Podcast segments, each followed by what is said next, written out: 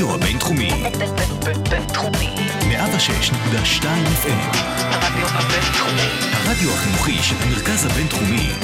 לקום ישראל. 106.2 FM.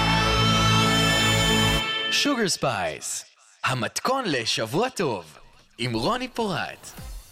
שלום לכל המאזינים והמאזינות. יואו, איזה כיף, שומעים את רוני כמו שצריך, ולא. בשיחה טלפונית. זה כל כך כיף לראות אותך פה באולפן שי קלוט, ושחזרנו לאולפן ולשדר כמו שצריך. אז Yes. אתם מאזינים ל Sugar Spice ברדיו הבינתחומי 106.2 FM, אני רוני פורט. אני שי קלוט. זה למי שלא מספיק להאזין לכל התוכניות היום, לכל התוכנית, אפשר למצוא אותה באפליקציה של הרדיו הבינתחומי, באפל פודקאסט, בספוטיפיי, בגוגל אה, פודקאסט, יש מלא מקומות.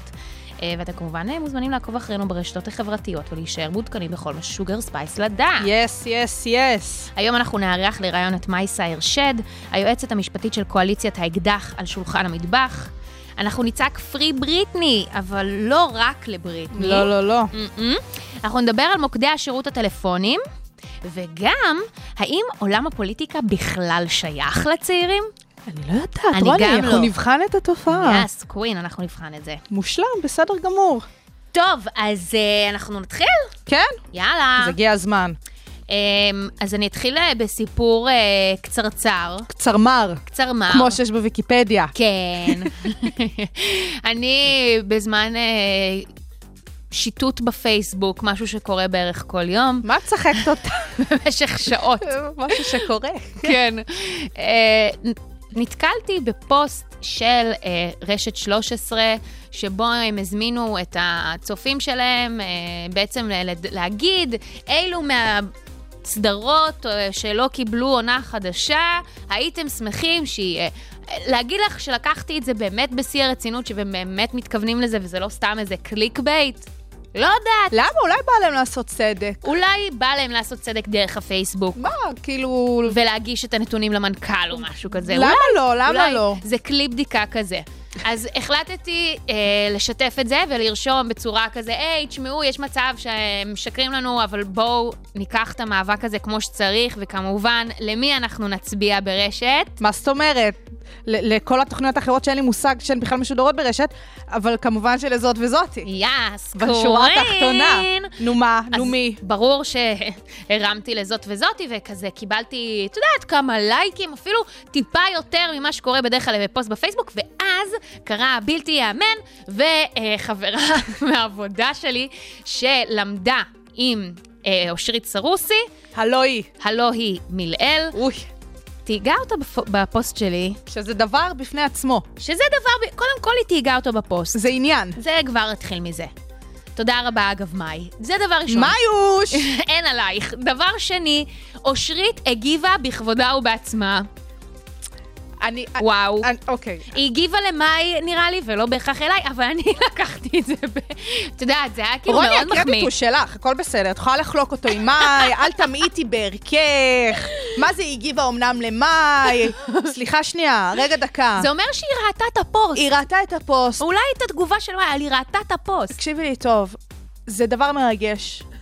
זה דבר לדבר עליו. הנה, אנחנו עושות את זה כאן. אנחנו עושות את זה כאן. וכמובן שהסיפור הזה, התגובה של אושרית סרוסי וכל ההתרגשות סביב העניין הזה, בסופו של דבר מתנקזת לדבר אחד, שאנחנו פה ב Sugar Spice פותחות במחאת רשת, באופן מוצהר, מוצהר. להחזיר את זאת וזאתי למסקים. נכון, וגם אתם יכולים לראות את כל התגובות שם בתוך העמוד של רשת, שזה הכל זאת וזאתי, זאת הכל, וזאתי. הכל, בפער. מה לא ברור? אי אפשר נגיד אה, להוריד אה, מהפשוטה. עמוד, אה, עמוד הפייסבוק הפשוטה, שממש אה, מקדמת גם את הסיפור הזה של החזרת זאת וזאתי, ובצדק. ממש בצדק. אה, ואי אפשר להתעלם מהתופעה הזאת של בכלל אה, מחאות רשת באופן רחב. נכון, ספרי לנו על זה קצת, שייקלוט. בואו רגע נסתכל על הדבר הזה. אנחנו חושבים רגע על מחאות רשת ולא בדיוק מבינים מה זה אומר. אבל אם אנחנו ממש נבין שנייה את הסיפור, לדוגמה, של המחאה החברתית ב-2011, שהתחילה ממחאת הקוטג' בפייסבוק, חבר'ה, נכון. או כמובן האשטאג MeToo, שכל המחאה הזאת התחילה דרך הרשת. הלא ההאשטאג הוא זה שהצליח להפיץ את הבשורה. בתכלס, גם המחאות בבלפור אה, די... אה, לגמרי. אם אנחנו מדברים רלוונטי ואקטואלי, די אה, הופץ שם. לגמרי, ב Black Lives Matter גם לגמרי. גם בערב, וכאילו, בוא נסתכל שנייה על הדברים האלה. הדברים האלה מתחילים ברשתות החברתיות. זה משהו שבאמת, אה, מן הסתם, רק אה, בעזרת התפתחות הטכנולוגיה, אה, הדברים האלה קורים. אה, מן הסתם, בכל פלטפורמה אפשרית, פייסבוק, טוויטר, אינסטוש, טיק טוק, כן, שאני לא נמצאת שם, אבל רוני נמצאת שם. אנחנו נמצאות שם. אנ- אנחנו כ... את- כן. את יודעת שהסרטון שלנו כבר צבר 24 אלף צפיות. זה כבר עלה ל-24 אלף, אני, אה, תקועה בעשרת אלפים, אבל מושלם, אז תחפשו אותנו בטיקטוק, חבר'ה. אמ, וכן, אי אפשר כאילו לא לשים לב לזה, שבסופו של דבר המחאות האלה מתחילות באותן רשתות חברתיות, וההצלחה של הרשתות החברתיות נמדדת דרך אה, שני נתיבים, או באמת אם המחאות האלה בסופו של דבר מניבות אה, פרי בריא לייף, זאת אומרת, אם המטרה באמת הושגה. ודבר שני, זה באמת היכולת לגרום לאנשים שמצטרפים למחאה הזאת להזדהות עם המטרה שלה, שזה לא כזה פשוט לעשות את זה. אה, וכן, אין ספק שרוב האנשים שבאמת אה, אה, מובילים את המחאות האלה הם יותר צעירים, אנחנו נגיע לזה גם אחר כך אה, בסיפור של הצעירים בפוליטיקה. נכון. אה, ואני חושבת שהגיע הזמן שגם אנחנו נקים קול מחאה ונוביל את זה. נחזיר את זאת וזאתי כאן ועכשיו, כי גם גיתית פישר ואושרית במולטיפול סיטואשן, ממש. אמרו ש, שאין עונה שנייה כרגע, שזה לא מתוכנן, אז זה לא סתם, אנחנו חייבים להשקיע את מלוא הכוח אה, והאנרגיה בלהשיב את הסדר. אנחנו נעשה את זה, רוני. יאללה, יאללה. יאללה. אה, ודרך אגב, שייקלוט. שלא נשכח, שלא, שלא נשכח. נשכח. רגע לפני. אה, אה. אנחנו שמות היום, אה, אנחנו משמיעות שירים של בריטני היום.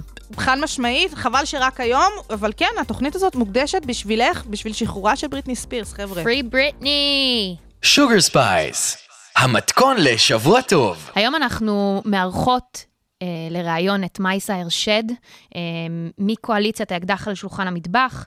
אה, הקואליציה הזו מורכבת מ-17 ארגונים שונים. ובעצם אה, הן פועלות לצמצום תפוצת אה, נשק קל ולפירוקו במרחב האזרחי. באמת אה, האירועים האחרונים פשוט גרמו לנו להגיד, אנחנו רוצות שנדבר על הנושא הזה ואנחנו נביא אה, את הגורם שהכי נמצא בתוך אה, הדבר הזה, ו... וגם פועל. לגמרי, זה אולי הדבר הכי חשוב, זאת השורה התחתונה. הארגון, הקואליציה הזאת, שבאמת פועלת בשביל למגר את התופעה. בעניין הזה נמצאת איתנו כאן עורכת דין מייסה ארשיד, אה, שהיא בעצם היועצת המשפטית אה, של אה, הקואליציה, קואליציית האקדח על שולחן המטבח. אה, מייסה, המון תודה שאת כאן איתנו. תודה לך. אה, אז באמת לפני הכל, באמת אני רוצה לשמוע מהצד שלך, בתור מישהי שבאמת נמצאת בתוך הארגון, תספרי מה הארגון ומה המטרות שלו. יופי, אז הקואליציה היא מורכבת מ-17 ארגונים אה, של חברה אזרחית ששותפים לעשייה הן במישור המשפטי, גם הציבורי וגם התודעתי, בכל הקשור לצמצום נשק במרחב האזרחי, שבו אנחנו חיות ומתנהלות באופן יומיומי. אה, זה בגדול הקואליציה. ואיך את הגעת לשם? אה, אני עבדתי בזמנו במשרד של אחת משתי מייסדות של הקואליציה, עורך הדין סמדר בן נתן, אה, כעורכת דין, ומשם הכרתי את, הקואליציה הזאת, שאני עדיין ממשיכה לעבוד איתה היום, גם כעורכת דין עצמאית שיש לה משרד משלה בחיפה. אה, ומאז אני מלווה אותם, שבעצם הקואליציה נולדה ב-2010, אני חלק ממנה מ-2016 עד היום. אז מה בעצם uh, המצב החוקי של שימוש והחזקת נשק קל בישראל? Uh, בכללי המצב הוא לא טוב. Uh, המת... התחום הזה של uh, נשק ונשק ברישיון, גם נשק שהוא uh, בלי רישיון, המצב שלנו לא כל כך טוב כי אנחנו מוקפות בכמויות אדירות של uh, נשק. Uh, uh, גם יש uh, מדיניות שהיא לא כל כך מפוקחת בכל הקשור לנשק. אנחנו לא יודעות הרבה, אה, מספיק לפחות, על מה הולך מבחינת הרשויות, ולטעמנו גם הרשויות לא נוקטות מספיק פעולות של אה, בקרה ופיקוח על אה, נושאים ואנשים שנושאים את הנשק בפועל, וכל הסביבה מושפעת למעשה מנוכחות הנשק בבתים, ברחובות, במקומות עבודה, בתחבורה ציבורית, כמעט בכל מקום אה, יש נשק שמוחזק. ולצערנו הנפגעות והנפגעים מנשק זה הן רבות ורבים. רובם המוחלט כמעט לא מדווח לרשויות, במיוחד אם מדובר על איומים בנשק. מעט מאוד מגיעה לכדי לפתח המשטרה או לגופים האחרים, בין אם זה כתלונות אה, פליליות, אה, תיקים פליליים, ובין אם זה כנפגעות במשרד הבריאות ואלה שמקבלים שירותים אה, מבתי חולים וקופות חולים עקב פגיעות בירי. כמובן יש את הנישה השלישית שזה מתאבדים בכלי נשק, שזה גם תחום שהוא מאוד רחב, ולצערנו לא מעט מתאבדים בנשק אה, כל שנה. אז באמת אה, הסיפור הזה, כמו שאת אומרת, מחולק לכמה קטגוריות, גם מבחינת אה, אנשים שבסופו של דבר מגיעים לכדי התאבדות באמצעות אותם כלי נשק קלים שנמצאים בבתים, אבל בסופו של דבר אנחנו מתמקדות בדיון שלנו מבחינת קורבנות הרצח על ידי בני זוגם. אז באמת אם תוכלי רגע להסביר ולשים אצבע על היקף התופעה בשנים האחרונות מהבחינה הזאתי. אנחנו לא, לא הספקנו לשכוח את הרצח של אה, אה, דיין ארז מנהלה, שנרצחה בידי בן זוגה שוטר. אה, זה רצח מזעזע כמובן לכל, בכל המובנים, וזה קרה פה אה, כשלכאורה לא היו סימנים על הקיר. אנחנו טוענות שמספיק שיש נשק, זה הסימן על הקיר. לא צריך לחכות שהנשק הזה אה, גובה חיי אדם או... נעשה בו שימוש אה, לרעה לרצח אה, נשים ואנשים בכלל. נוכחות של נשק לפי מחקרים בינלאומיים מראה שבית שיש בו נשק, הסיכון לרצח נשים עולה פי שלוש. פי שלוש. שהנשק, כן, פי שלוש. מעצם זה שהנשק מוחזק שם. אני אגיד שבשלוש שנים האחרונות אה, אה, היו חמש אה, נשים שנרצחו בנשק מורשה. נשק שהוא היה ברישיון, אמור להיות בפיקוח של המדינה, של הרשויות, של כל הממונים על החזקת נשק במדינה, ובכל זאת בשלוש שנים נרצחו חמש נשים בנשק מורשה. אה, אלה הסטטיסטיקה, הסטטיסטיקה היא לא, לא לטובה, אני כן אגיד גם בעניין מתאבדים שהיו 19 מתאבדים בנשק אבטחה רק בשלוש שנים האחרונות, שזה לא מעט בכלל. לא, זה נתון פסיכי. זה ממש נתון מזעזע. אמ, ובעיקר, הדגש הוא גם, בדיוק כמו שאמרת, בסופו של דבר הנתונים האלו, אה, מה שידוע לנו על מי שנרצח או התאבד, כל מה שקורה בדרך לשלבים, אה, דברים שלא בהכרח מדווחים, שאיומים בעזרת נשק הם אה, חמורים מאוד וצריכים גם להגיע לידי ידיעת הציבור. אני מבינה בעצם שאת, שיש עתירה לבג"ץ. אה, והייתי שמחה שתוכלי לספר לנו אה, מהי העתירה שהוגשה לבג"ץ ומה בעצם בג"ץ החליט אה, בתשובתו. כן, אנחנו, הקואליציית האקדח, עם שני ארגונים בקואליציה, שזה עורכת דין אנסו, שהוא מהאגודה לזכויות האזרח, ועורכת דין נטע לוי מאיתך מרקי, שהן שותפות לקואליציה, מובילות ביחד עתירה לבג"ץ שהוגשה ב-2018. למעשה העתירה הזאת ביקשה שלושה דברים. אחד, להפסיק לקיחת נשק של מאבטחים הביתה בסיום המשמרת. אה, אני אעשי פה כוכבית ואני אגיד שיש חוק שאומר שאסור למאבטחים לקחת נשק הביתה. אולם השר לביטחון הפנים אה, אה, לא מפסיק להאריך הוראת השעה שאומרת הפוך מלשון החוק, כי לטענתו אנחנו במצב חירום שמחייב זאת. למרות שהוכחנו והראינו בבג"ץ בפני בית המשפט עם שלושה שופטים בעליון, שכל הנתונים שמצביעים על המצב הביטחוני, כולל אלה של השב"כ, מראים שיש ירידה ויש אה, אה, אה, יציבות מבחינה ביטחונית, זאת אומרת אין איזשהו צורך ביטחוני חריג. להפעיל את החריג הזה בחוק שמתיר למאבטחים לשאת נשק שלהם מחוץ למקום בזמן ביצוע העבודה. זה דרישה אחת. הדרישה השנייה הייתה שכל התבחינים לקבלת נשק אמורים להיות בתקנות שעוברות ביקורת ופיקוח של ועדות הכנסת ולא ניתנות אך ורק על דעת השר בלבד, שזה המצב כיום. המצב כיום שהשר מחליט מי מקבל רישיונות נשק ומה הקריטריונים. אנחנו באות ואומרות, לא יכול מצב כזה. מצב, אה, מצב של, אה, שבו אין שקיפות, אין דיון ציבורי, אין דיון בוועדות הכנסת, הוא מצב לא תקין מבחינה אה, משפטית, גם לא תקין מבחינה דמוקרטית. אתן רוצות שזה יגיע ממש לידי חקיקה ראשית, או, או רק יעבור לא, את הבקרה של אנחנו, הוועדות? על פי החוק, על פי לשון החוק הקיים כיום, שזה חוק כלי ירייה, mm-hmm. כל החלטה בעניין נשיאת נשק אמורה לעבור, לעבור בוועדות הפנים וזה פשוט לא, לא עושים את זה, לא מקיימים לא, את התקנות. לא, מה שקרה בפועל, שבאוגוסט 2018 השר, על דעת עצמו בלבד, הרחיב את התבחינים, שמה שנקרא לו רבעי 07, שבפוטנציה ההרחבה הזאת של התבחין מוסיפה כחצי מיליון נשקים למרחב האזרחי. וואו, זה כמות מטורפת. זה ממש לא להאמין. גם... אז מה שקרה, נכון, זה, זה פשוט מצב בלתי נתפס, אה, שמכניסים סכנה לתוך הבתים של האנשים, ואין פה לא דין ולא דיין ואין פיקוח. עוד דיון ציבורי לפחות לפני שהם מרחיבים את התבחינים האלה. אז בג"ץ בא ואמר אחרי שנתיים וחצי שהיינו בהתדיינויות, אנחנו כמה פעמים כבר בבג"ץ. כן, הבג"ץ הוגש הזה. ב-2018 בעצם. נכון, נכון. ורק לפני כמה ימים, בתחילת השבוע ביום ראשון, בדיון שהתקיים בפני שלושה שופטים, אה, אה, השופט מזוז אמר חד משמעי, האקסיומה היא שהימצאות נשק בחוץ מגבירה את הסיכון לחיי בני אדם. אין פה ערעורין על, על, על האמרה הזאתי.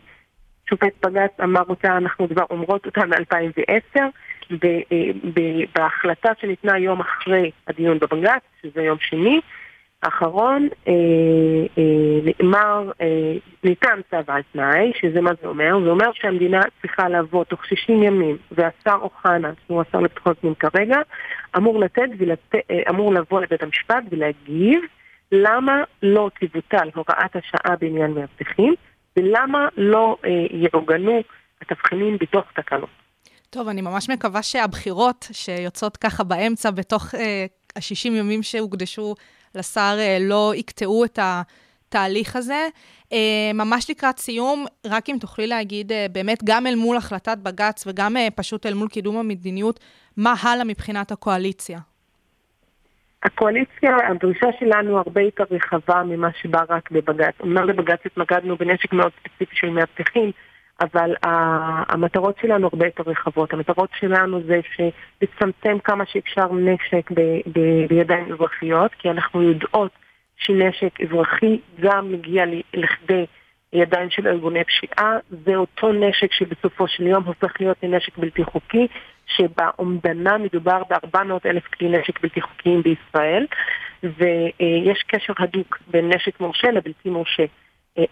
התביעה שלנו שכל האנשים במדינה הזאת שחיים במקום הזה יהיו בטוחים, גם נשים, במיוחד נשים וילדים שנמצאות בבתים, בשים לב שרוב החמושים הם גברים, והנפגעות הישירות מנשק זה המורשה בעיקר הן נשים.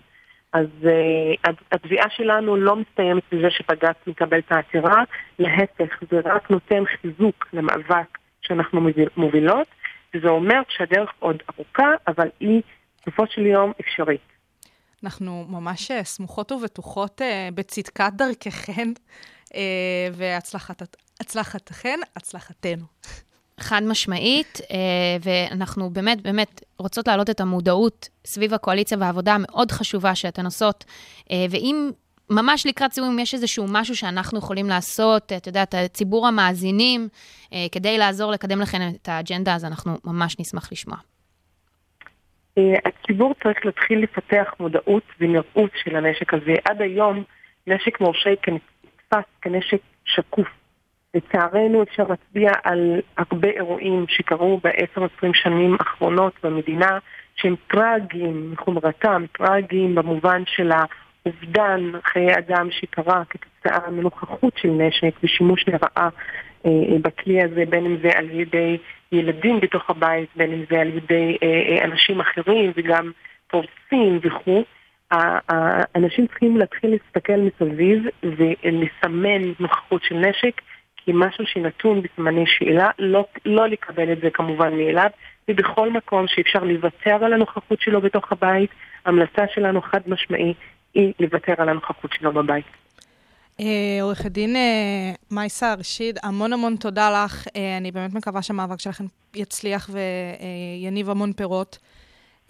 ואם רוצים, אפשר לעקוב אחריכם בפייסבוק, נכון? נכון, יש לנו אתר אינטרנט, יש לנו עמוד פייסבוק מתעדכן באופן שוטף.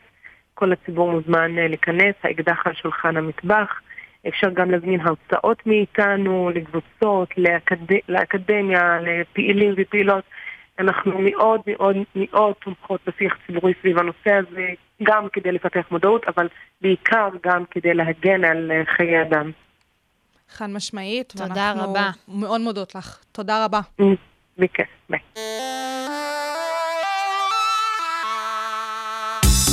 הרדיו הבינתחומי, בינתחומי. 106.2 FM, שוגר ספייס, המתכון לשבוע טוב, עם רוני פורט.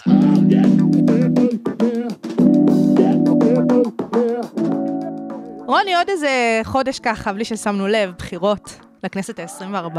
בקליל. בקליל. טוב, אנחנו כבר רגילים פשוט, שום כן, דבר, זה כבר לא מרגש. באהלן אהלן. מהמם. מה שנקרא, הולכת לשוק, הולכת זה, הלכת לקלפי, כאילו, זה- זה- זה פחות או יותר... זה... אה, נכון, זה גם יש הרגשה שזה לא תהיה הפעם האחרונה בקרוב. לא. כאילו, סבירות שזה יקרה עוד, ש... עוד פעם שוב. סבירות בקרוב. גבוהה לחלוטין. אה, אז אה, אנחנו דיברנו כבר ב- בפרקים הקודמים על הסיפור הזה, רגע לפני סגירת הרשימות, על העניין שאין מספיק אה, נשים ברשימות אה, לכנסת, אה, וקראנו, יצאנו בקול קורא. תכניסו יותר נשים לרשימות, ואז גם בעבודה, גברת מרב מיכאל באמת הצליחה, וכאילו יפה. קווין. אני חייבת להודות שהרשימות טיפה יותר אה, נשיות אה, מבדרך כלל, ועדיין המצב אה, בקאנטים. אה, ולא אבל- מייצג בשום ולא צורה. מייצג בשום צורה, ובאמת הדיון פה רגע אה, הוא על הסיפור הזה של ייצוג, כי באמת אה, יש שיח בנוגע לאיך רשימות לפרלמנטים, לאו דווקא בישראל, אלא בכל אה, מדינה דמוקרטית אחרת שיש בה פרלמנט, אה, אמור לרא- לראות, איך הרשימות האלה אמורות להיראות, אה, את מי היא אמורה לייצג, אה, ובסופו של דבר, הפרלמנט אמור לייצג את העם שלו. נכון. אה, ואם אנחנו מסתכלים על אה, עם, על כל אוכלוסייה, וכמובן שבישראל האוכלוסייה אצלנו מאוד מגוונת, אז אנחנו מצפים לראות ברשימות לכנסת, מן הסתם, כמובן שנשים, ערבים, אה, את קהילת הלהט"ב, מזרחים, אה, שבעבר זה באמת היה מיעוט, והיום אה, הרשימות לכנסת אה, הצליחו להתאזן. דתיים, חילונים. דתיים, חילונים, יוצאי אתיופיה אה, וכן הלאה וכן הלאה, אבל יש אוכלוסייה אחת שממודרת באופן קונסיסטנטי ברשימות וכמעט לכנסת. קיצוני, כמעט קיצוני. כמעט קיצוני. שזאת אוכלוסיית הצעירים, חבר'ה. ולמה אנחנו בעצם מביאות את זה לשולחן? כמו שרוני אמרה, הבחירות יהיו עוד פעם, עוד מעט, אז כאילו, זה רלוונטי מבחינת סגירת הרשימות הבאות בעוד חצי שנה. אה, הסיפור הזה של ייצוג צעירים הוא מאוד חשוב באופן כללי, ובמדינת ישראל הוא קצת יותר חשוב. כי אם אנחנו שנייה נסתכל אה, על הנתונים, בישראל אה, אחוז הישראלים עומד על 20 אחוז, וכשאני אומרת ישראלים אני מדברת על טווח של בין גיל 21 עד גיל 35. עכשיו, אחוז הצעירים. אחוז הצעירים במדינת ישראל, זה המון. 20 אחוז מהאוכלוסייה. זה המון. זה ממש המון אנשים, אמ, וכשאנחנו מסתכלים רגע על האחוז של האוכלוסייה הזאת, 21 עד 35 בכנסת ישראל, את יודעת על כמה אחוז זה עומד? נו, תני לי בראש. 0.03 אחוזים. ובמספרים מתוך 120, מה זה אומר? ארבעה ח"כים. וואו! עכשיו, וזה לא, לא מייצג חמישית מהציבור בשום צורה. עכשיו, זה, זה פסיכי בעיניי, זה פסיכי בעיניי, כי הדבר הזה בעצם מעיד על כך שאין לנו ייצוג. אין לנו ייצוג. אני חלק מהאוכלוסייה של הצעירים, בתור בחורה בת 26, פשוט מסתכלת על זה, ואז אני אומרת, טוב, אז בטח שכאילו דברים לא מתקדמים לכיוון שלנו. כי אף אחד לא מייצג אותנו. נכון, גם האנשים שנמצאים, ב... התברגו. בכנסת, בדרכים כאלה או אחרות, בסופו של דבר הם כל כך רחוקים מהמקום שאנחנו נמצאים בו, שאת יודעת מה? למה בכלל שהם יראו אותנו? עכשיו- למה שהם בכלל יראו את המצוקות ואת הדרישות שלנו? זה גם זה, וגם, בואו לא נשכח, ישראל היא מדינה צעירה. זאת אומרת, אחוז הילודה פה הוא גדול יחסית. אנחנו לא מדינה מזדקנת כמו נגיד שאר מדינות המערב, שאר מדינות ה-OECD, ששם אחוז הצעירים באוכלוסייה הוא יותר קטן מאצלנו. אצלנו זה חמישית מהאוכלוסייה, שם זה שישית מהאוכלוסייה. אז באמת, אם מסתכלים רגע על הייצוג שלהם בפרלמנטים, אז אפשר אולי להבין למה שם זה יהיה פחות, שדרך אגב, שם זה הרבה יותר. נגיד בנורבגיה, שזאת המדינה עם אחוז ייצוג הצעירים הגבוה ביותר, עשירית מהפרלמנט שמה הם חבר'ה מתחת לגיל 30, אפילו לא 35, אני כאילו הגדלתי לעשות והכל. ואז את מסתכלת ואת אומרת למה, דרך אגב, הגיל הממוצע בכנסת ישראל הנוכחית, בכנסת ה-23, זה 54. אה, וואו, כן, מבין עניין. כן, לא כאילו- נשמע כמו בומר. אבל העניין הוא כזה, הצעירים לא באמת יושבים ולא עושים כלום. אם אנחנו מסתכלות באמת על המחאות האחרונות, תנועת קומי ישראל, שבאמת אחת מהמובילות הראשיות והדומיננטיות מבין הקבוצות של המחאה בבלפור, זה חבר'ה בגילאים האלה, בדיוק הקבוצה הזאת. נכון, אנחנו גם הבאנו לפה את אה, קומי אה, לראיון כאן. שגם דיברו על הדברים האלה. נכון מאוד. ממש דיברנו על הסוגיות האלה של הצעירים, שזה לא מעניין אף אחד. כשאנחנו מדברים רגע על העתיד, כשאנחנו מדברים שנייה על הסוגיות האלה של אה, התחממות הגלובלית, משבר האקלים, דברים שקשורים להגירה, לפליטות, אה, או סתם באמת איך אנחנו רואים את החזון של המדינה הזאת בעוד 30 ו-40 שנה. כי זו היכולת שלנו להסתכל קדימה. בדיוק, וזה לא פסיכי לדבר במובנים האלה. זה כאילו נשמע, אה, וזה, וישראל תמיד באיזה איום קיומי. תפסיקו רגע עם הקונספציה הזאת. בואו נשבור את המבנה הזה ונסתכל קדימה. ומשהו בישראל ספציפית, תמיד יש את התחושה הזאת, גם עם כל הגנרלים שאיכשהו מתברגים לרשימות. בורינג. ובכללי, כל מיני אנשים מהאוכלוסייה הבאמת היותר בכירה של כל מיני גופים, בעיקר ביטחוניים, בואו. די, תנו לאנשים צעירים להתברג. ואפשר רגע להסתכל על כל מיני סיבות ללמה צעירים לא נכנסים לרשימות. לפעמים צעירים בעצמם חושבים שלא יכניסו אותי. נכון, כי ברגע לעשות. שאתה לא רואה ייצוג של אנשים כמוך, שאנשים דומים לך. אתה, אתה מראש מגיע לזה ב- בספקות הרבה יותר מאשר מישהו שכבר ראה מישהו עושה את זה. זה אומר, זה אומר להיות תקדימי. וגם מעבר לזה, דווקא הביקורת הציבורית, בין אם זה של, ה- של, אה, של התקשורת, או אפילו של את שומע- שומעת את אה, קולות הרחוב נקרא לזה, הקלילות שבה מטיחים בפני מועמדים צעירים את הגיל שלהם כאל איזשהו... משהו נכון. שמעיד על החוסר יכולת שלהם או חוסר ניסיון שלהם, זה bullshit. זה bullshit. כי יש אנשים שנמצאים literally ברחובות, מאז שהם אה, טינאייג'רים ועוזרים לקדם ארגונים. עוזרים, הרבה פעמים גם מתנדבים, אפילו לא מקבלים על זה איזושהי תמורה חד כספית. משמעית. והיכולת וההוכחות הת- של העבודה הציבורית שלהם הן מוכחות הרבה יותר מאשר איזה מישהו שניהל חברה אזרחית. את יודעת מה? אפילו לא preach נדבר. girl, כן. preach. בדיוק, אפילו אנחנו לא נדבר על במה עוסקת החברה הזו. זה אנשים שבאמת נמצאים בשטח. לגמרי. אמ, אני חייבת אה, ככה גם באמת להגיד ש... מה... כשבן אדם בוחר, היום, כשבן אדם ניגש לבחירות, מסתכל על הרשימה. על מה, מה הוא מחפש. מה הוא מחפש? אתה מחפש מישהו שמייצג אותך, אתה מחפש מישהו ש... ש... מ... לא יודעת, מנסה לקדם את האג'נדה שלך. תביאו לי באמת את, ה... את, החש... את הקבלות. לגמרי. איפה הם באמת גם קידמו את הדברים האלה שאתם, שאתם אה, עומדים מאחוריהם? חד משמעית, ואני באמת חושבת אה, שכמו שאמרנו, יש כל כך הרבה סיבות לצעירים גם להיכנס, וגם לרשימות להכניס צעירים, גם מהזווית אה, המפלגתית. תפסיקו עם כל החסמים המבניים האלה, תפסיקו לשים רגליים לצעירים, כי באמת, כמו שזה נראה עכשיו, העולם, ובטח שהפוליטיקה בישראל, ממש לא שייכת לישראלים, אז- לצעירים, סליחה. נכון. אז כשאנחנו, אני חושבת שאנחנו יכולות גם ככה לסכם ולהגיד, יאללה. שכשאנחנו באות ומדברות על הייצוג הצעירים בכנסת, הוא לא איזשהו... אה, קפרזה כזו, שאת יודעת, את רוצה פשוט, בא לי שיהיה אנשים צעירים, זה... יש הצדקה מאחורי הדברים האלה, ולהפך, הסיבה של ייצוג בכנסת קשור גם באיזון. ברגע לגמרי. שאתה תביא מספיק קולות מכל מיני דברים, השיח יהיה גם אה, מאוזן וגם כזה שאפשר, את יודעת, אנשים שבאמת מבינים את השטח ולא רחוקים כל כך, כל כך. מה אדם בן 60 מבין מה זה להיות אדם צעיר בן 20 להיות שגר... סטודנט. שנאבק על, על, ה- על המהות שלו גם. את יודעת, אנשים אומרים, אנשים צעירים לא עובדים. מה זה? כל החברים שאני מכירה קורעים את התחת שלהם. והכסף שאנחנו עובדים, אלוהים ישמור, מה, מה יהיה איתו בהמשך? כרגע זה נראה שלאף אחד מאיתנו לא יהיה פנסיות. מישהו אין צריך לנו לדאוג. פנסיה. אנחנו חייבות, חי, חייבות וחייבים לדאוג לעצמנו, זה לא צחוק, זה לא רק עניין של תנו למבוגרים לעשות את זה, המבוגרים לא מעניין אותם בכלל, אנחנו. ודרך אגב, כי אם זה אנחנו רחוק מסתכלות... מהם גם. זה רחוק, ואם אנחנו מסתכלות רגע על המגמה שקורית בכנסת ישראל, אז לדוגמה, אה, אחרי המחאה החברתית ב-2011, אז לדוגמה סתיו שפיר ואיציק שמולי, אה, שבאמת יוצאי המחאה החברתית נכנסו לרשימות הכנסת, הם היו נורא צעירים כשזה קרה, הם היו שניהם מתחת לגיל 30, עבר עשור מאז. עבר עשור, קווינס. אה, ושניהם גם לא רלוונטיים לפוליטיקה הישראלית נכון לעכשיו. ומה שקורה זה שבאמת הנציגים שלנו הולכים ומזדקנים, יש חסם מבני לצעירים להיכנס לרשימות האלה, וניתוק. וניתוק, אה, ואנחנו יוצאות פה בקול קורא חדש, חבר'ה. לבחירות הבאות. לבחירות הבאות. ושאלו, והבאות שאלו. לכנסת ה-25. אה, יאללה, תבואו, אה, לכו תדעו, אולי תראו שם גם את רוני ואותי. יאללה. שוגר ספייס, המתכון לשבוע טוב, עם רוני פורט.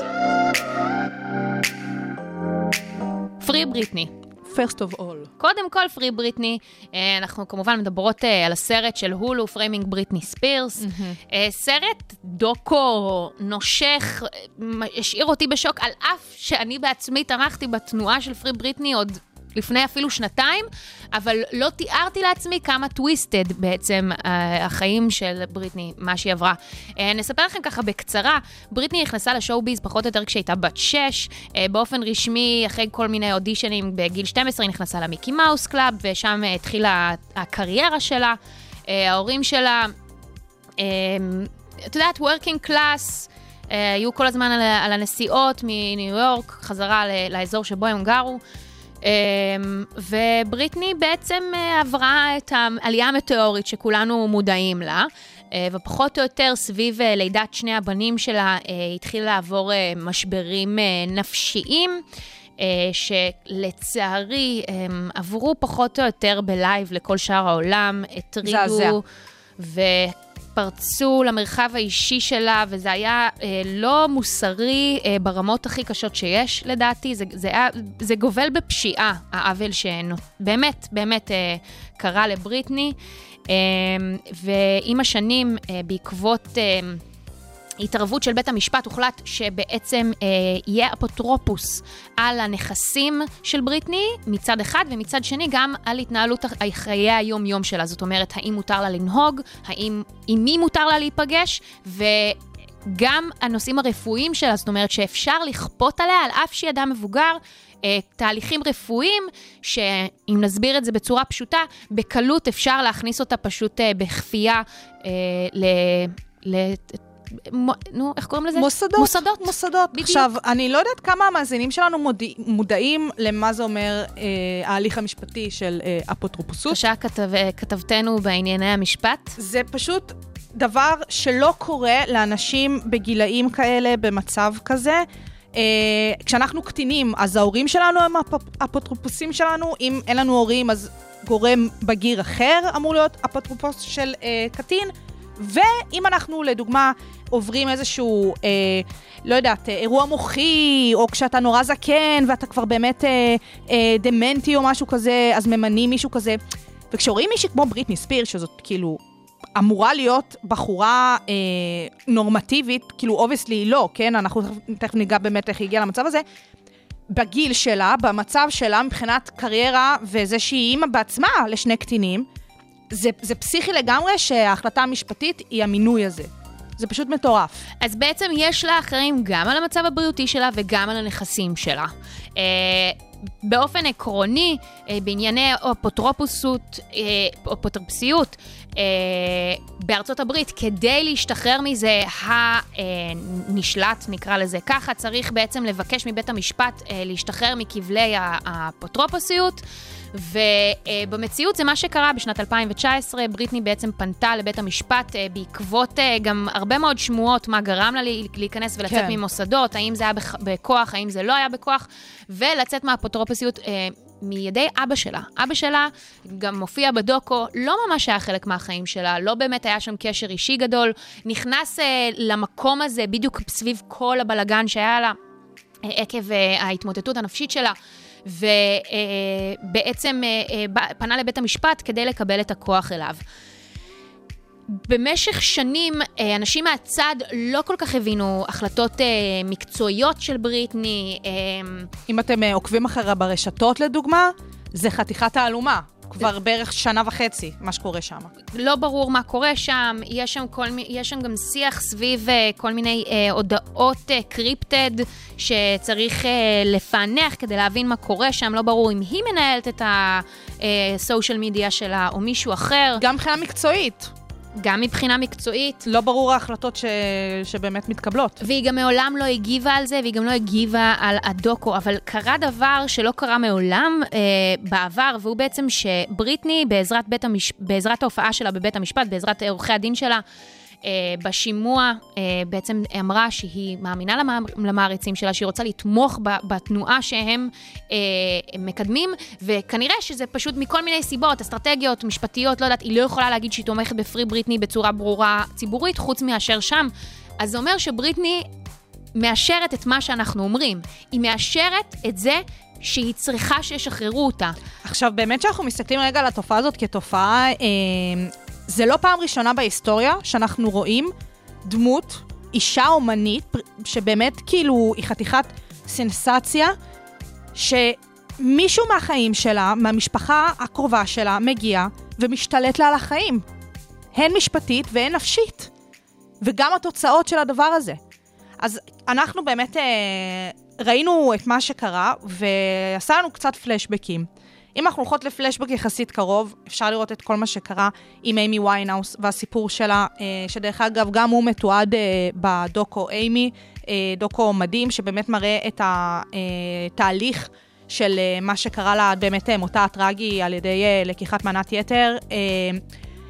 אבא שלה, גם כן, בא והתערב לה שם בכל העניינים, גם העסקיים, גם היצירתיים, גם העשייה שלה, ופשוט הבן אדם עוד יותר דרדר אותה. זה היה באצטלה של מישהו שבא לעזור לה, ובשורה התחתונה הבחורה הזאת מתה ממנת יתר. זה מה שקרה שם. ואנחנו לא באמת יכולות להבין מה קורה מאחורי אה, חדרי חדרים כביכול. לגמרי. אבל, אבל יש יותר מדי סיפורים כאלה. אה, יש לדוגמה את הסיפור של דיאנה, שזה... לגמרי. וואו, איזה כאב לב סביב זה. אז אה, לגמרי. אפשר לראות את זה ב The Crown, את ההתערבות, גם יוצאים כל כך הרבה docus סביב זה. אה, נעשה לה עוול אמיתי. את סיפרת לקרן קרפנטר. נכון, אז קרן קרפנטר, שבאמת יחד עם אח שלה, ריצ'רד קרפנטר, אה, הצמד The Carpenters, אה, אז מה שקרה, היא עבדה עם אח שלה צמוד כל השנים בעצם בקריירה, ותוך כדי, הבן אדם פשוט התעלל בה. זה הגיע למצב נפשי כל כך רע ונמוך, הידרדרה לאנורקסיה ובולמיה, אה, ומה שגרם לה בסופו של דבר למות מהתקף לב כתוצאה מהמחלות האלה. זאת אומרת, יש פה שורה של נשים סופר מוכשרות, שתלויות בגורמים משפחתיים, בסדר? זאת הסיפ- משפחתיים ומשפטיים. בדיוק. שזה חשוב לציין את זה. שזה חשוב לציין את זה, שבעצם נוטלות את החירות שלהן, את ההחלטות שלהן, משפיעות בעזרת מניפולציות או בעזרת לא משנה מה. אבל בסופו של דבר, זה פוגע בחיים שלהן. איימי ויינהאוס התאבדה. קרן קרפנטר מתה מדום לב כתוצאה מההפרעות הנפשיות שלה. דיאנה? דיאנה, קונספירציה מפה עד הודעה חדשה, בשורה התחתונה, היא מתה בגלל ההתעסקות ש- סביבה. התקשורתית סביבה, כן? התקשורתית סביבה. ועכשיו בריטני. עכשיו, באמת, דיברנו על מה הסרט תיעד, וגם אמרנו בקטנה ככה איזה השלכות, אבל יש עוד השלכות לסרט הזה, נכון רוני? חד משמעית. נגיד הסיפור עם אה, ג'סטין טימברלייק, זה מעניין לראות. כן, אה, כמו, קצת כמו ארז דריגס, שככה רק אחרי ש... כן, בדיעבד. ש... בדיעבד. איזה כש- חכמים כולם בדיעבד, ממש. רוני, כל האלה. כשפתאום, אה, כאילו, הוא לא היה במרחב הציבורי, ג'סטין טימברלייק, במשך 15 שנים מאז העוול שהוא עשה לבריטני, כשהוא ממש. פשוט חשף באיזה שיחת רדיו, כאילו, כן, היא לא בתולה, שכבנו. איזה אפס אתה. ועוד באותה נשימה גם הצטער בפני, בפני ג'נט ג'קסון. אה, תראו, זה, זה, גם, זה גם, העניין הזה של Free Britney, זה, זה free the public. ממש. זה, זה free the public בכלל מהדבר הזה הש, השיפוטי שבא ו, ובוחן את הנשים האלה שבואו, הן פורצות דרך. פורצות דרך. וזה לא בא להגיד, אה, אין על גברים כאלה, אבל בואו, הנה, אני יכולה לתת לכם השוואה נהדרת, קבלו את קניה. קניה, מהרגע שהוא... אה, התחיל המלדאון שלו, שהתחיל אז ב-VMAs עם, אה, עם אה, טיילור סוויפט. טיילור סוויפט. בתכלס, יש לו יותר כסף. נכון. בתכלס, המצב הציבורי שלו הוא שהוא הקים משפחה, הביא ילדים, אף- הרוויח... הוא לא תחת חסותו של אף אחד, והוא חבר'ה. לא תחת חסותו של אף אחד. על- ו, ומה שמעניין, גם לא פחות, סביב הסיפור הזה, היא גם התגובה של אה, קים קרדשיאן בסיפור הזה. נכון. היא אמרה, לה, היא אמרה לאנשים, תראו, אנחנו לא מדברים על המצב הבריאותי של קניה כי זה שלו. אבל אה, אם יש משהו שאני יכולה להגיד לכם, ויודעים את זה כל המשפחות שיש להם מתמודדי נפש, הוא שבן אדם צריך להיות אחראי ולהיות ברצון שלו לטפל בעצמו, אבל אה, אתם לא יכולים לשפוט את זה. נכון. אתם לא יכולים. ודי, כאילו, נמאס, חברים. נמאס מה, מההתנהלות הזו, וגם אנחנו... אנחנו... בוא, זה לא שאנחנו לא אשמות בזה, אנחנו כולנו אשמים בזה. אי, כאילו, ב- אי שם מתישהו בהיסטוריה, כנראה צחקנו על בריטני, ו- ובסדר, הייתה לה התמוטטות, וכולנו היינו עדים לזה. אבל באותה נשימה, גם כשבריטני באה לארץ, רצנו לראות את ההופעה שלה, כי היא fucking icon, ואנחנו חולות עליה. מתות עליה, באמת. אני באמת באמת חושבת שזה סיפור שצריך לעורר את כולנו. כי זה מעיד באמת על הרבה יותר מאשר מה שקורה לבריטני. כן, והסרט, כמו שאמרנו, אה, הוא בהולו, אבל שבוע הבא אה, הוא גם הולך להיות משודר ב-yes והוט. נכון. אז אתם אה, מוזמנים אה, לצפות בו כמו שצריך אה, החל מהשבוע הבא, כי בעיניי זה באמת אה, סרט שכדאי לצפות בו. אני גם אעשה את זה כמו שצריך. כן, וגם נטפליקס עכשיו הודיעו שגם הם רוצים להיכנס. אני לא חושבת שכל העניין סביב זה הוא רק צהוב ובואו תביאו לי עוד כסף, אלא כי פשוט מבינים, גם מיילי סיירוס הבינה את זה, גם שר הבינה את זה. הם כולם תומכות באופן אה, פתוח וברור בסיפור הזה. אה, ופשוט אה, חבל, ואנחנו נעקוב על זה מקרוב, על מה קורה. לצערי כרגע בית המשפט אה, בעתירה האחרונה של בריטני קבע שאבא שלה לא ישוחרר לחלוטין מהתפקיד הזה, אלא הם ציוותו איזשהו קרן אה, אה, הון סיכון שנקראת אה, בסמר, אה, אחת הקרנות הוותיקות בעולם, ולא נתנו את הזכויות למנהלת שלה, ג'ודי מונטגומרי, שדווקא החליפה את אבא שלה בתקופה שהוא לא יכל. אז אנחנו נעדכן מה קורה עם זה. stay tuned. שוגר ספייס, המתכון לשבוע טוב, עם רוני פורט. טוב, רוני, יא! מלא זמן לא עשיתי קלוט עם שי קלוט. יואו, איזה כיף. ובאמת שיש טונה של דברים שאפשר לדבר עליהם בתקופה האחרונה, ממש הרבה, אם זה בליגת האלופות, כל הדרמות שקורות שם, חילופי דורות, ופתאום הם פה, ופתאום מה קורה עם מסי, סבבה, ואם זה דני אבדיה וה-NBA, ו- והג'ודו פה בישראל, ואפילו בצמרת ליגת העל שלנו בכדורגל, יש ממש מרוץ לאליפות, שזה משהו שאנחנו לא רגילים אליו כבר איזה שלוש עונות, שזה ממש וואו. ממש כיף. היינו צריכים קצת קורונה בשביל אה, לעורר את התחום. ממש, ממש. אה, אז אני דווקא אה, רוצה לקחת אותנו לצד השני של העולם, כן. למה שקורה באוסטרליאן אופן. או. קצת טניס, חבר'ה. ממש, הספורט הלבן, חבר'ה. אה, אז באמת אה, הטורניר התחיל לפני עשרה ימים, אה, בשמונה לחודש, הוא מסתיים ממש עוד מעט ב-21 לחודש. אה, אז אנחנו ממש לקראת הסוף, semi final, זה היום בלילה היה נגיד אה, כבר semi final אה, של סרינה ונעמי אוסקה, תכף אני אתייחס אליו. אבל לפני הכל, אני רוצה רגע לדבר על הסיפור, גם קצת זווית ישראלית, מה קרה, מי מת, אנחנו מאוד אוהבים. איך אנחנו אוהבות. איך אנחנו אוהבות. זה. באמת, השם הגדול של הטורניר הזה זה אסלן קרצב, שהוא ממש הגיע מנוהוור. אה, הבן אדם מייצג את רוסיה, אבל מה פה הזווית הישראלית? בעצם, הוא עלה עם המשפחה שלו מרוסיה לישראל, הוא היה בן ארבע, הורים שלו גרושים, הוא עלה עם אמא שלו. אה, ובאמת התחיל לשחק פה טניס, הוא בן אדם עילוי. חבר'ה, בן אדם עילוי. אלוהי. אבל למה הוא מייצג את רוסיה ולא את ישראל? למה? השאלה. כי בגיל 16 הוא התפכח. ואז אמר, בואנה, אלה הם לא באמת כאילו ישקיעו בי. בדוק שלו. הם לא מביאים לי את המאני מזומני. מה זה ספורט פה בכלל? זה לא קורה. בן אדם תפס שכל, הרס את המחבט, חזר לרוסיה, והנה, הוא היום הגיע לאוסטרליאן אופן, אבל מה הסיפור שלו בתכלס? הבן אדם מדורג 114. הוא הגיע, לצורך העניין, עם כרטיס אה, חופשי, מה שנקרא, לטורניר הזה, זאת אומרת, בלי איזה דירוג. אה, ולאט לאט הוא התחיל לעלות בסיבובים. סיבוב ראשון, מנצח, סיבוב שני, מנצח. ככה, עד שהוא באמת הגיע לרבע גמר, ורבע גמר, חבר'ה, זה כבר באמת סנסציה. אי אפשר להתבלבל. מה, זה רבע גמר בטורניר עולמי. כן, כאילו, זה אחד אנשים באמת מהגרנד תוכחים. סלאמים, כן. חבר'ה. ובאמת אה, הגיע לרבע גמר, ניצח שם, אה, ועכשיו הוא בחצי גמר אה, מול ג'וקוביץ', שטוב, ואני מאחלת אה, לכל הצדדים בהצלחה. אה, עכשיו, כל הסיפור הזה סופר מגניב וסופר cool, אבל אני בעצם מכניסה פה גם המלצה לסרט, תוך הסיפור הזה. כי כל הסיפור של קרצב ממש פשוט הזכיר לי אחד לאחד את הסרט ווימבלדון, אהבה בלבן, או כמו שקוראים לו בארצות הברית, פשוט ווימבלדון. אהבה אהבה בלבן. עכשיו, זה באמת אחד מסרטי הספורט שאני הכי אוהבת, אני חולה על סרטי ספורט, וזה סרט ספורט מדהים, כי אין כל כך הרבה סרטים על טניס. ומה שיפה בסרט הזה, אה, בעצם מספר את העלילה של פיטר קולט, הלו הוא פול בטני המושלם, אה, ויז'ן מאבנג'רס, ועכשיו כאילו מוויז'ן וונדה, וונדה ויז'ן, אז זה הוא. אה, אז הוא מגיע לווימבלדון, ממש כמו אה, קרצב, עם כרטיס אה, חופשי, ממוקם 119, מאוד קרוב אליו, גם כן 114 בדירוג.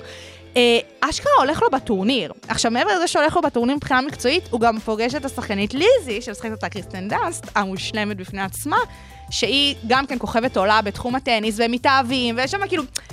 מלא דברים, ויש שם כזה את הדיסוננס בין ההצלחה שלו וההצלחה שלה, שהוא כזה גם נובדי כזה, והיא כאילו עולה, והוא מזדק... סרט מושלם. ממליצה, לכו לראות, תסיימו את התוכנית, עופו לראות. יא. ו... את זה ואת ווטרבוי, הסרט הספורט האהוב עליי, נו. אדם סנדלר. עכשיו, העניין הוא שבאמת, אה, אני פשוט רוצה לאחל מפה לאסלן אה, קרצה במון אה, הצלחה, ושילך לו באוסטרליאן אופן לפחות כמו שהלך לפול בטני בתור פיטר קולט בווימבלדון בזמנו. אבל אני לא שוכחת לדבר על הדבר הכי חשוב בטורניר, מה הוא? שזה ה fashion. yes, passion for fashion. מה, הן נותנות שם בראש ב... אני- כולם נותנים שם בראש בסטייל? אני שרופה על הטורניר של, של הגרנד סלאם, בעיקר אוסטרליאן אופן, כי נגיד בווימלדון הם חייבים להיות לבושים בלבן, והיכולת באמת כזה לשחק אותה ולהביא כל מיני אה, אה, אינפוטים ודברים מאוד יצירתיים, קצת קשה. באוסטרליאן אופן, בגלל שזה טורניר שהוא די הראשון בעונה, הם באים, הם דופקים כל מיני הופעות. הגעתי, אפשר להתחיל. בדיוק, ובאוסטרליה קיץ, כשבשאר. העולם חורף, אז זה נכון. כזה אה, וכיף, ומזג אוויר, וכאילו, מושלם. אני אראה את הספרי בשיזוף שלי, כאילו. מאוד מאוד כיף, אני חולה על זה, וכמובן שאני מדברת על הנשים, והכי גדולות שיש בתחום הזה, גם מבחינה מקצועית וגם מבחינת באמת האופנה, זה כמובן סרינה וויליאמס ונעמי אוסקה, שאני שרופה על שתיהן.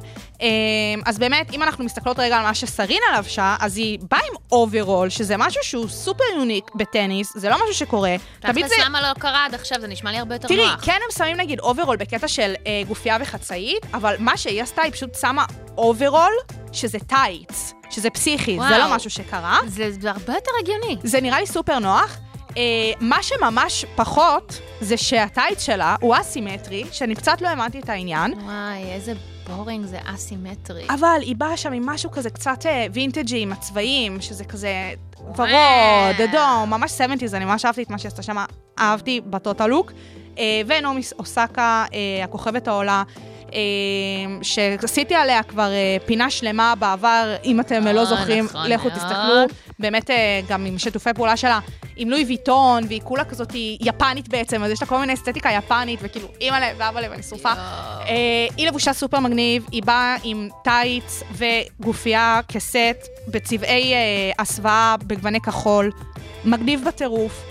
הטייץ שלה נראה הכי נוח בעולם, בא לי אותו מחר, בא לי להתאמן, רק כי ראיתי את הטייץ הזה עליה. וואו. נשבעת לך. יא, נעמי נותנת ב- כולה, בראש. כולה עם מחשוף אבל עם רשת, בת מלך תישארי צנועה. הצניעות ממך והלאה. ואולי הדבר הכי מגניב שהיא עשתה שם, היא פשוט על כל הלוק הזה דווקא חצאית. עלק משחקת אותה, אני במסורת, אני בטניס. יא. והחצאית הקטנטנה והצבע האפרסק הזה שתואמות לה, לנעליים, מושלם. והנה, נעמי אסקה עלתה היום בלילה לגמר, משחקת מול בריידי.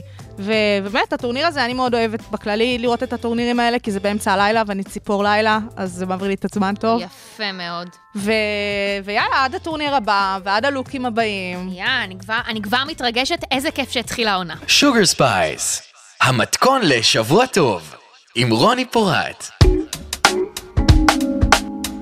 טוב, לכולנו באמת יש סיפורי אהבה, סיפורי טלנובלה, וואי. לכאן ולשם, עם אה, מוקדני שירות אה, טלפונים. זה נכון. אה, זה, בסופו של דבר, יושבים שם בני אדם, נכון? מאחורי, ה, מאחורי הטלפון. אנחנו שוכחים את זה הרבה פעמים, והם גם תמיד קצת כמו איזה...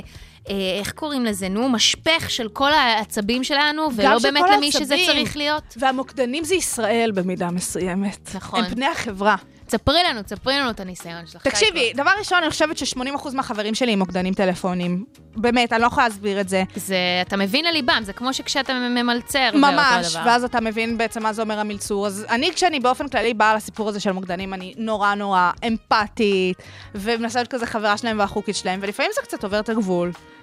לדוגמה, לדוגמה. פעם עשיתי ביטוח, אה, ביטוח נסיעות כזה לחו"ל, צריך להתקשר לעשות ביטוח, אני מתקשרת לזה, ואני החוקית, ומפה לשם, המוקדן פשוט התחיל איתי, אבל בקטע באמת כאילו טלנובלה, סיפור אהבה. ו- והוא מדבר איתי, ואני כאילו גם הייתי ליד אבא שלי כשעשיתי את, ה- את הזה, סתם כאילו בסלון ליד אבוש.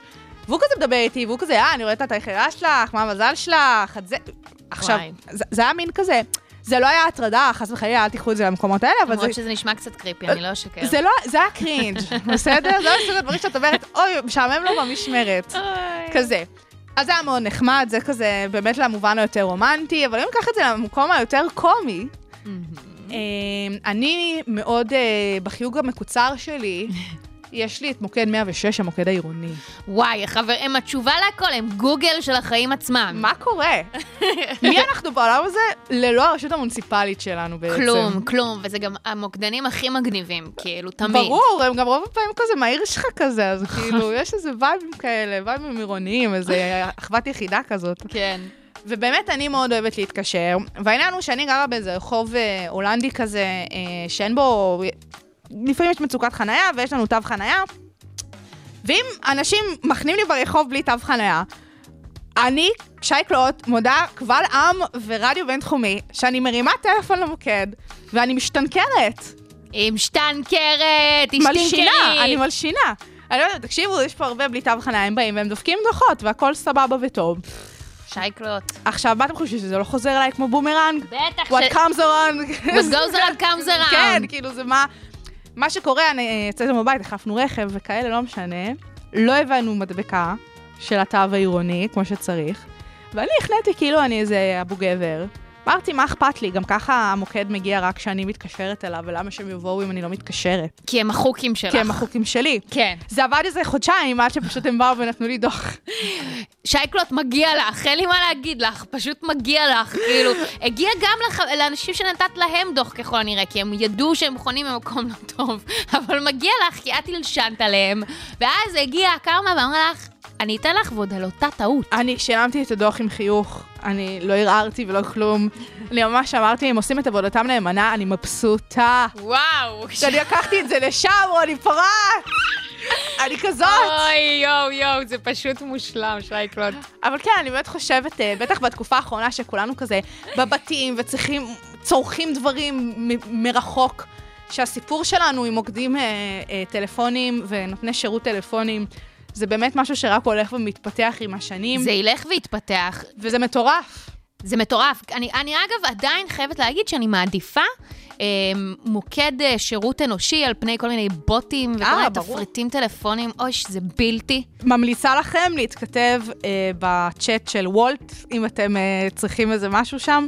אה, זה לא בוטים, זה אנשים אמיתיים שעובדים שם. הם חמודים גם זה רוב הפעמים. חברים שלי, הם חמודים גם רוב הפעמים. ממש, וזה נגיד כיף. אה, אבל כן, שיהיה לנו בהצלחה. יאללה. שיהיה לנו בהצלחה, והגענו בעצם לסוף התוכנית. יואו, איך הזמן טס כשנהנים. וגם כשהתגעגענו, וואי, כל כך התגעגעתי לזה. אז מושלם ש... שהיינו, ונחזור גם שבוע הבא. yes queen, חד משמעית. תודה רבה שהאזנתם לנו לשוגר ספייס ב-106.2 FM. אני רוני פורט, אני שי קלוט. ונתראה שבוע הבא. או יא.